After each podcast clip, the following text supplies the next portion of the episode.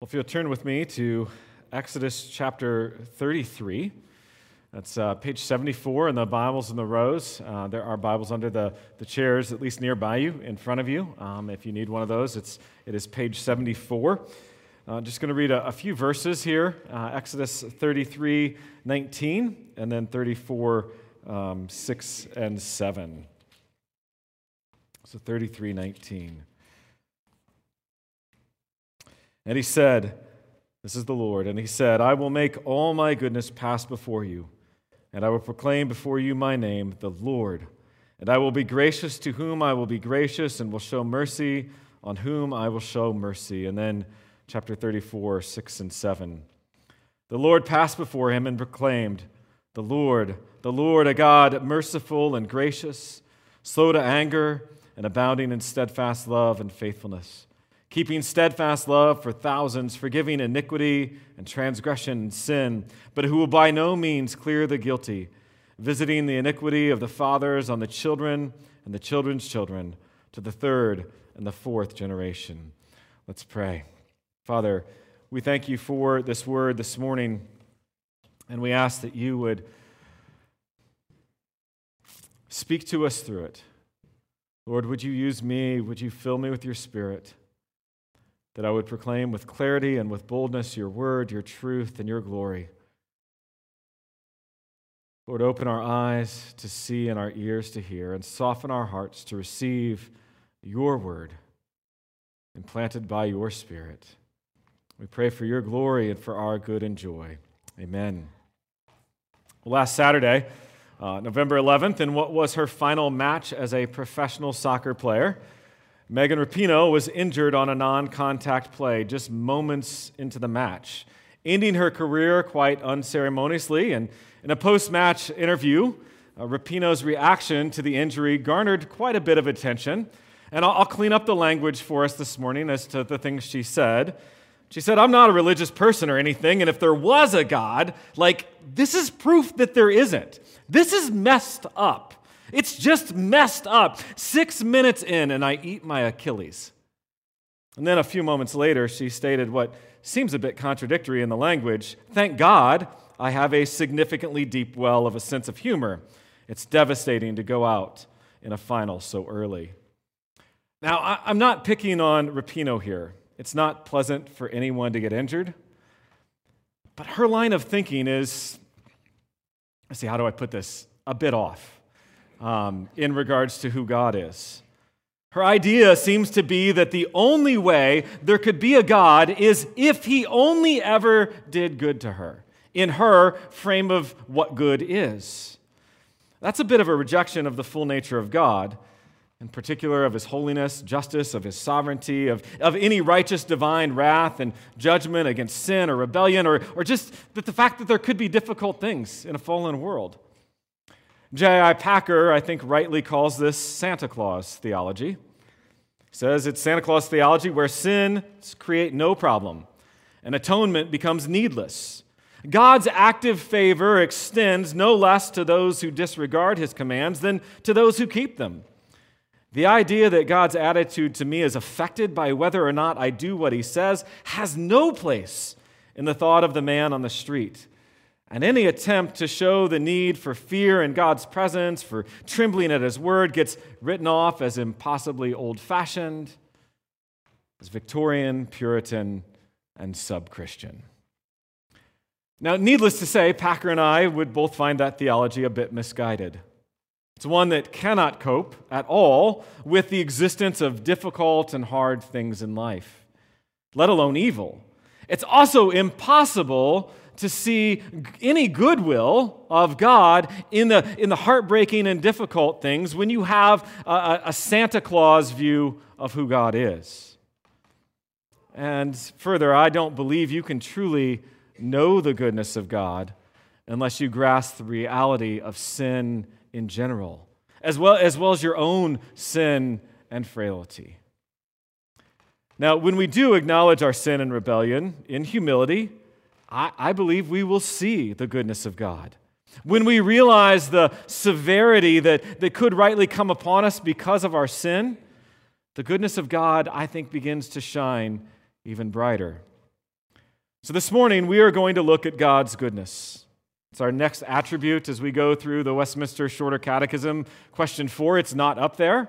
We're in the next to the last week. We'll see how we do here. So question four, what is God? God is a spirit, infinite, eternal, and unchangeable in his being, wisdom, power, holiness, justice, goodness, and truth. That's pretty good. All right. I don't, I don't know how many weeks that's been, but that's good. So if you're new, don't worry that you had no idea what was being said there. But um, we've, we've been going through the, the Shorter Catechism, definition of God, of what is God. It's a great short definition, and we now come to goodness.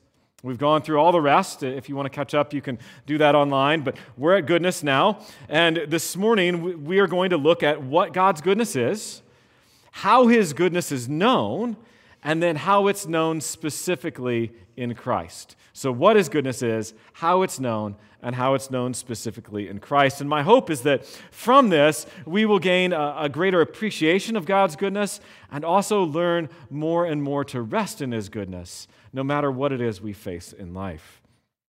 So then, what is God's goodness? What is God's goodness? God's goodness is that it's his, it is that he is absolutely and perfectly good in himself, and the fountain of all communicated goodness to the creature.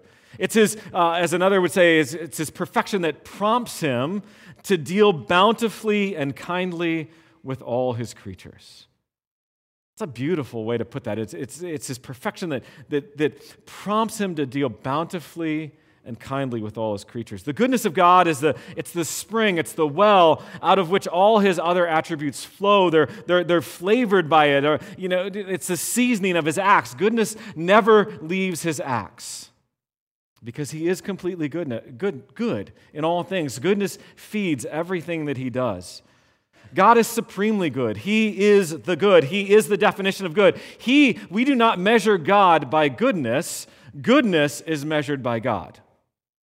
Okay? We, we, we don't judge God based on our conception of goodness. God is the definition of goodness.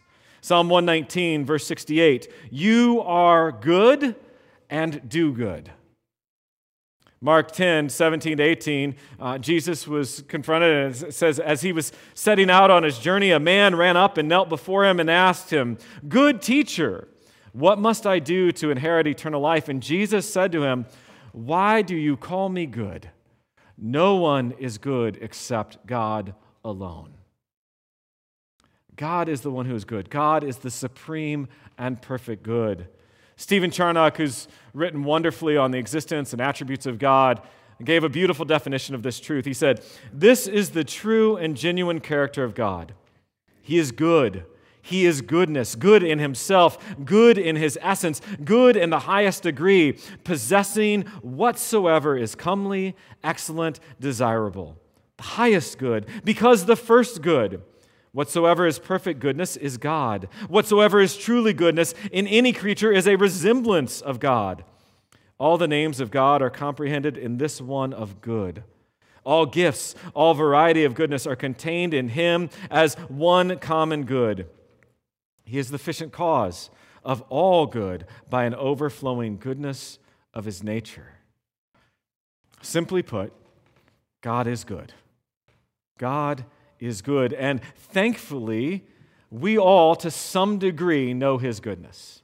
Whether we recognize it or not, we know his goodness because God communicates his goodness to his creatures, and he does so with delight. Okay, he does so with delight. Psalm one forty-five, verse nine says, the Lord is good to all, and his mercy is over all that he has made. And skip down to verse fifteen.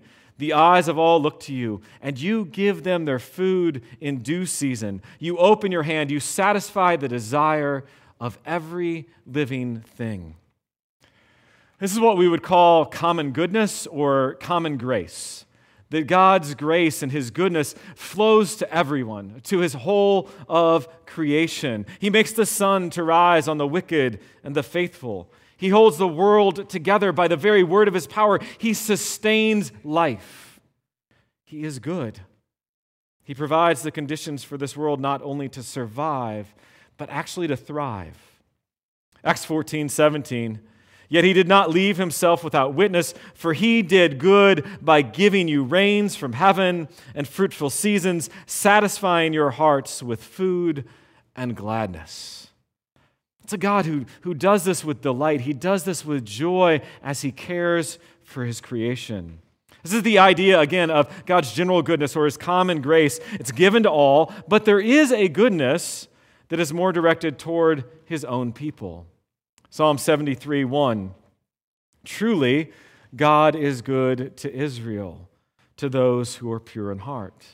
Or Lamentations three, twenty-five, the Lord is good to those who wait for him, to the soul who seeks him.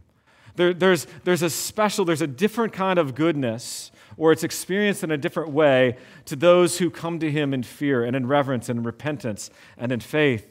J I. Packer wrote this. He said, when the biblical writers call God good, they are thinking in general of all those moral qualities which prompt his people to call him perfect, and in particular of the generosity which moves them to call him merciful and gracious and to speak of his love.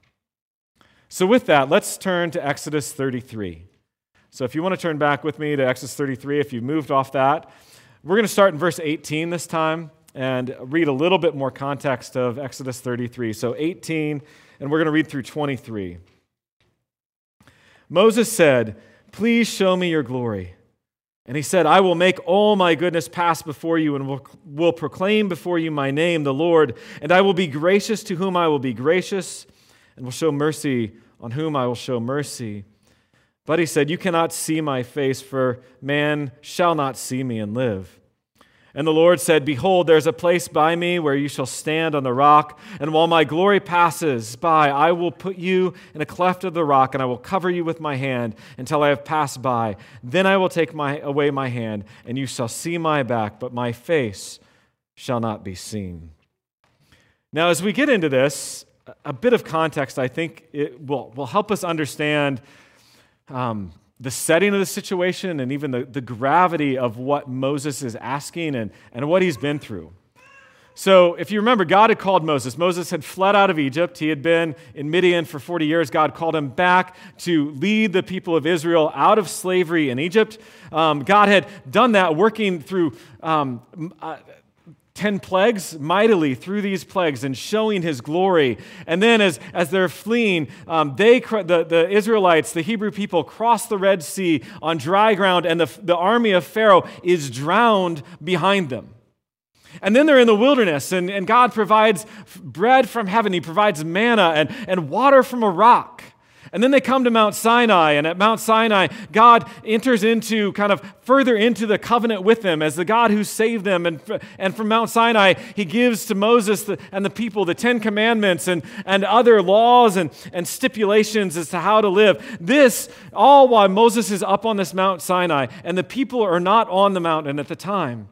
And so while that was happening, and, and transparently taking a while, at least in the minds of the Israelites, the people become restless and impatient. And with Moses taking so long, they, they, in their restlessness, they demand of Aaron, Moses' brother, said, make us a god.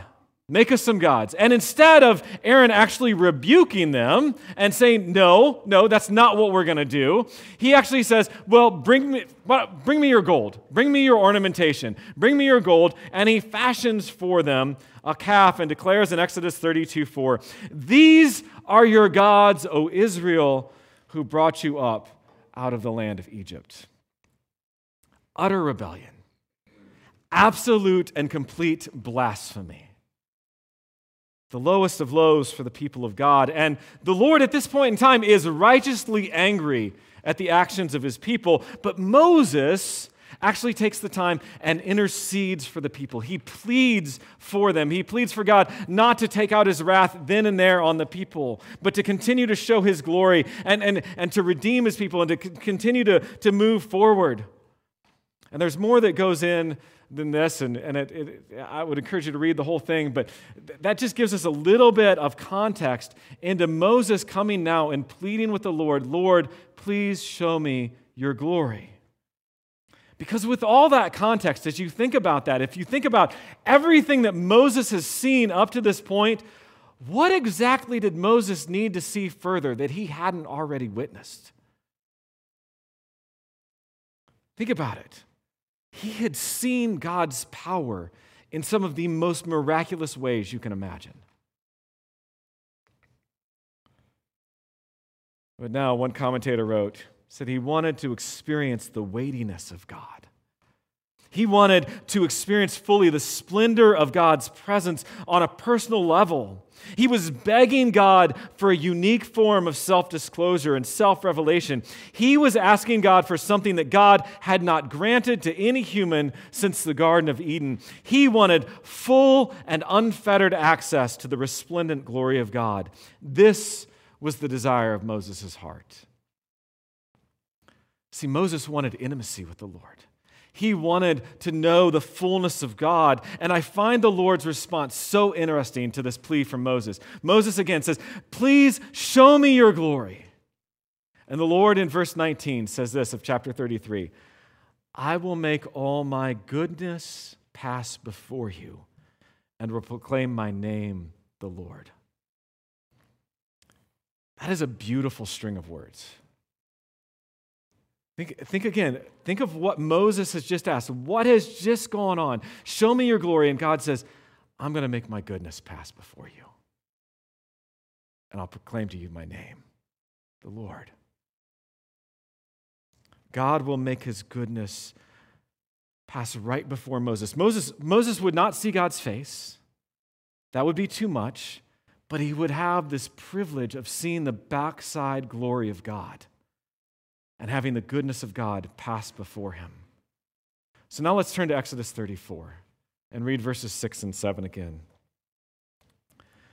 The Lord passed before him and proclaimed, the Lord, the Lord, a God merciful and gracious, slow to anger and abounding in steadfast love and faithfulness, keeping steadfast love for thousands, forgiving iniquity and transgression and sin, but who will by no means clear the guilty, visiting the iniquity of the fathers on the children and the children's children to the third and the fourth generation.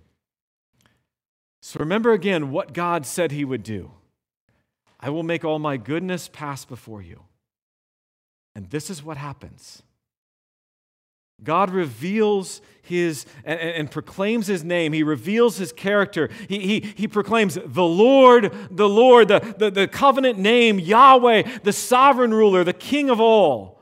And in that, he proclaims his perfections, his moral excellence, his greatness. As one commentator put it, he revealed his glory through sight and sound. Moses both saw and heard God's glory. These words that he spoke reveal an, an enormous amount regarding the character and nature of God. They are they're foundational to our understanding of the character of God. They're repeated multiple times throughout the Old Testament. And as he reveals his name, as he proclaims his name and states this, this aspect of his character, what is he doing? He's revealing to Moses his goodness. This, in many ways, is the definition of God's goodness. We first hear that he is a God merciful and gracious. He's merciful. He's, he's compassionate. This is a, a deep and, and perfect love in God for his people, but it's accompanied with understanding.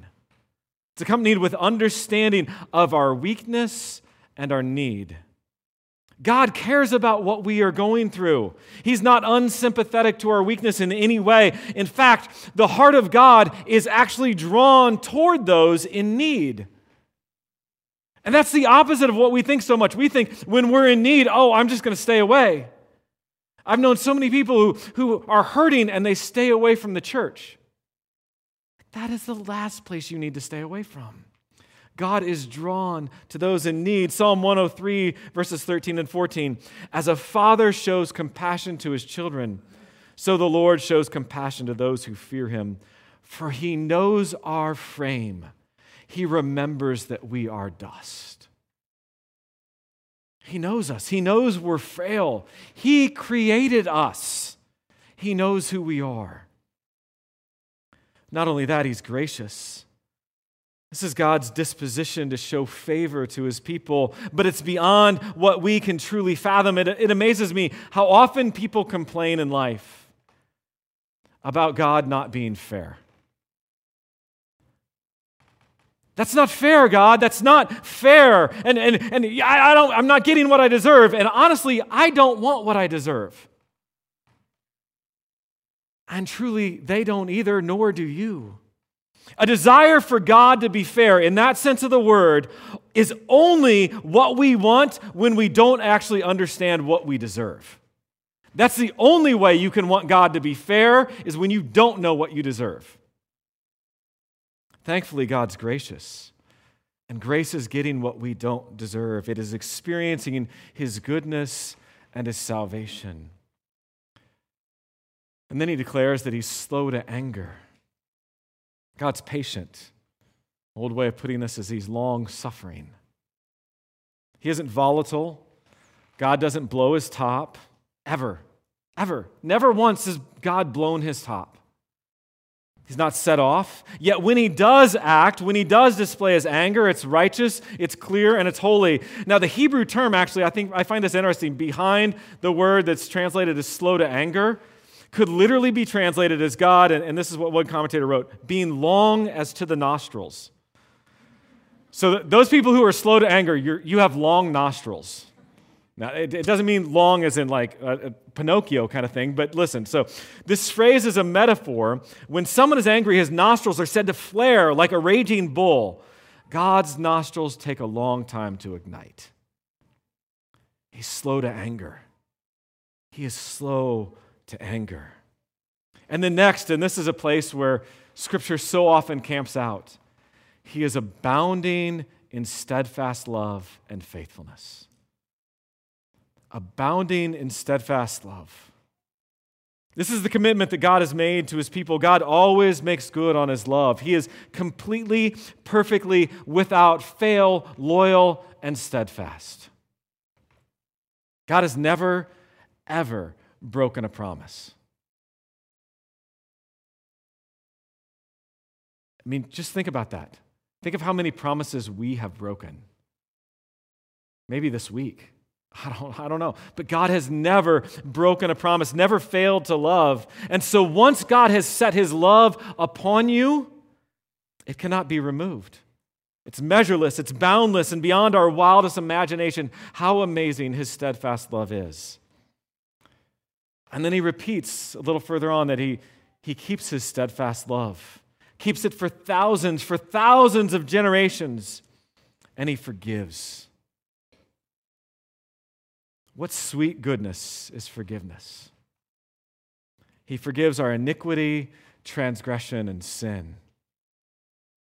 And he actually piles up, in some ways, the definitions or different words we would use for sin. Kind of sin in general, iniquity, you know, this is turning aside away from what is good and true and right. Transgression, this has a more defiant tone to it. Um, it is um, willful violation, betrayal of one's relationship with the covenant God. It's, you know, when you walk down the street and you see a sign that says, don't walk on the grass, and you run through it as fast as you can and scuff it and do everything you can or do donuts in their grass. It's, it's willfully transgressing what is there. It's cosmic treason when it comes to God.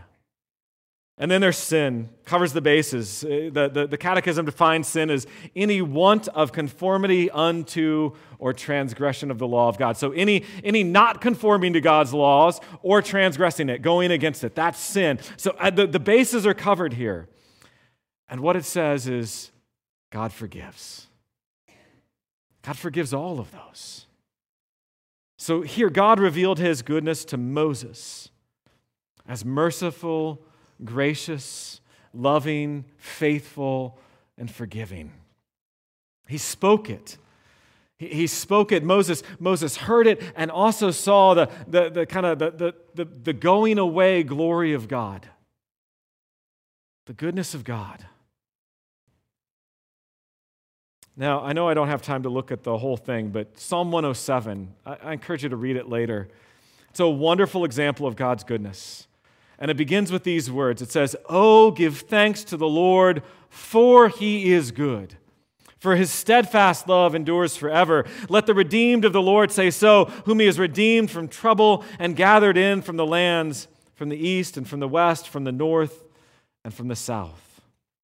Now, as, as you would read through the psalm and work your way through it, the psalm recounts the ways, it, it's just this, this constant movement of the ways that God's people have decided to walk away from the Lord, to rebel, to transgress, to, to commit sin and iniquity. And then they realize their trouble because they their, their trouble gets them into that trouble, and they feel it, and they cry out to the Lord, and he rescues them in the manner that best suits the trouble in which they were in.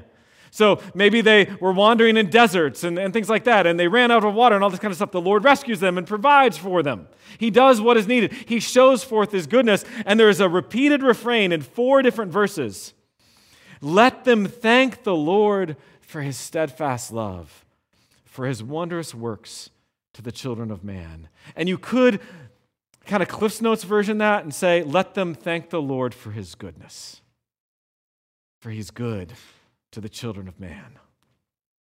The psalm is a call, the whole psalm really is a call to recognize the goodness of God in all his various manifestations to his people.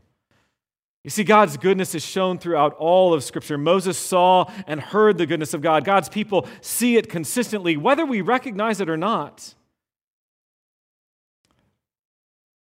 One Puritan wrote this. He said, God's goodness appears in his special love and mercy towards his own people, in choosing them, in redeeming them, in calling them, in pardoning them, in adopting them, in sanctifying them, in all the privileges he bestows upon them, and manifestations of his love to them here, and, and in his taking them and giving them possession of his kingdom hereafter. Our salvation is such a beautiful display of God's goodness. All God's operations show forth his goodness, yet his goodness is comprehended most clearly in his Son. It's comprehended most clearly in Christ. Let's consider again what the, the Lord spoke to Moses. Okay, how the Lord revealed himself to Moses. He said, merciful and gracious. Did that characterize Jesus? Yeah, very much so. Jesus is merciful and compassionate. Matthew nine thirty-six, when he saw the crowds, he had compassion for them because they were harassed and helpless, like sheep without a shepherd. Or Hebrews four fifteen, the first part of it, for we do not have a high priest, that being Jesus, who is unable to sympathize with our weaknesses. Not only does he, does he remember that we are but dust, but God himself took on flesh. Fully God, fully man. He experienced that weakness, that frailty of humanity. He knows our weaknesses. He sympathizes with them. And of course, he's gracious. John one fourteen describes him this way. He's full of grace and truth, full of grace and truth. What about slow to anger? Yeah, we've all had relationships with, you know, close relationships with people. He had twelve guys who spent so much time with him and were clueless ninety percent of the time as to who he was. Asking so many questions, like you get the why, why, why. I mean, you, you get that from a two-year-old or twelve-year-old or whatever. You, you get it over and over and over again. And he is slow to anger.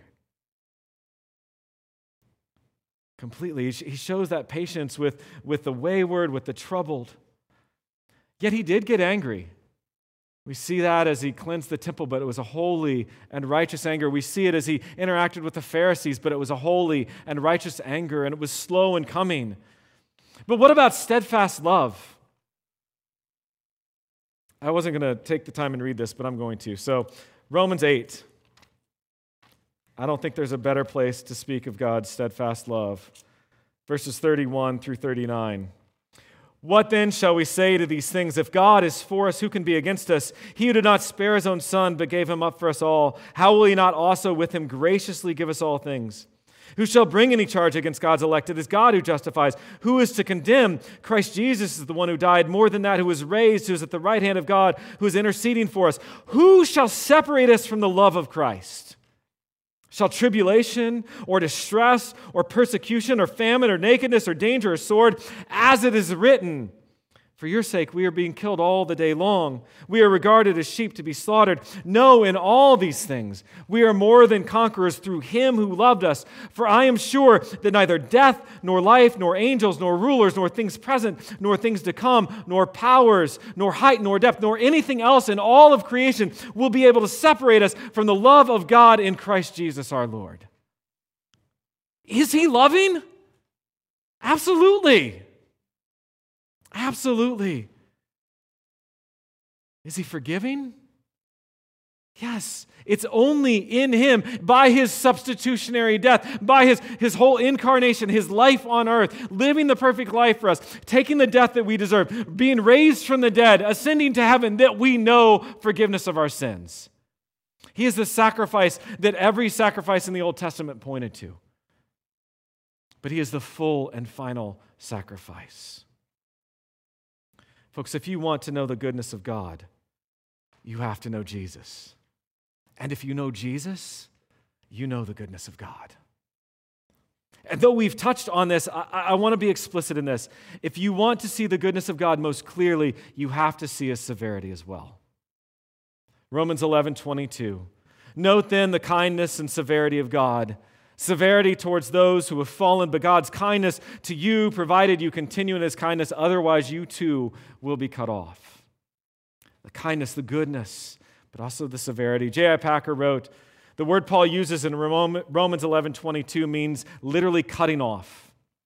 It denotes God's decisive withdrawal of his goodness from those who have spurned it. It reminds us of a fact about God which he himself declared when he proclaimed his name to Moses, namely, that though he is abounding in love and faithfulness, he does not leave the guilty unpunished. That is, the obstinate and impenitent guilty. Folks, understanding, at least knowing that God is just and holy, one of the things that it does is it provides us protection against taking advantage of the goodness of God. Romans two four talks about, do you presume upon his kindness, not knowing that his kindness, that his goodness is meant to lead us to repentance? It protects us against that, or simply having a warped understanding of who God is and what you believe he owes you. And it should also appreci- uh, bolster and, and boost your appreciation of his goodness.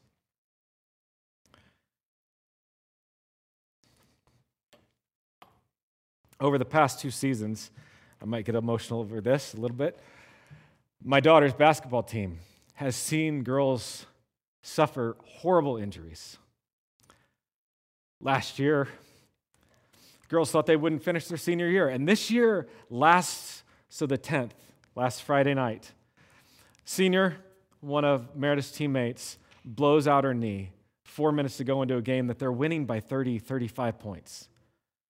Tears her A C L. Her season's done. Completely. Yet the thing that amazes me is watching these girls over these two years respond to that heartbreak, because that's devastating. And what I saw was last Saturday, the day after, so they drive home from Louisville, get in late. The next day, Meredith's team has a game, and Becca's there with a brace on, knowing she had just blown out her A C L and her season's over.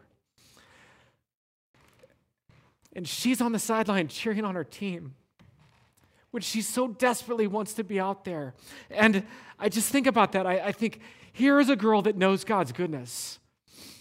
Such a diametrically opposed response to what happened with Megan Rapinoe is this girl who knows the goodness of God, who's been raised in the fear and admonition of the Lord, and she responds knowing that God is good in all his works, knowing that God is still sovereign, knowing that her salvation and her character and her growth in grace is really the most important thing in her life.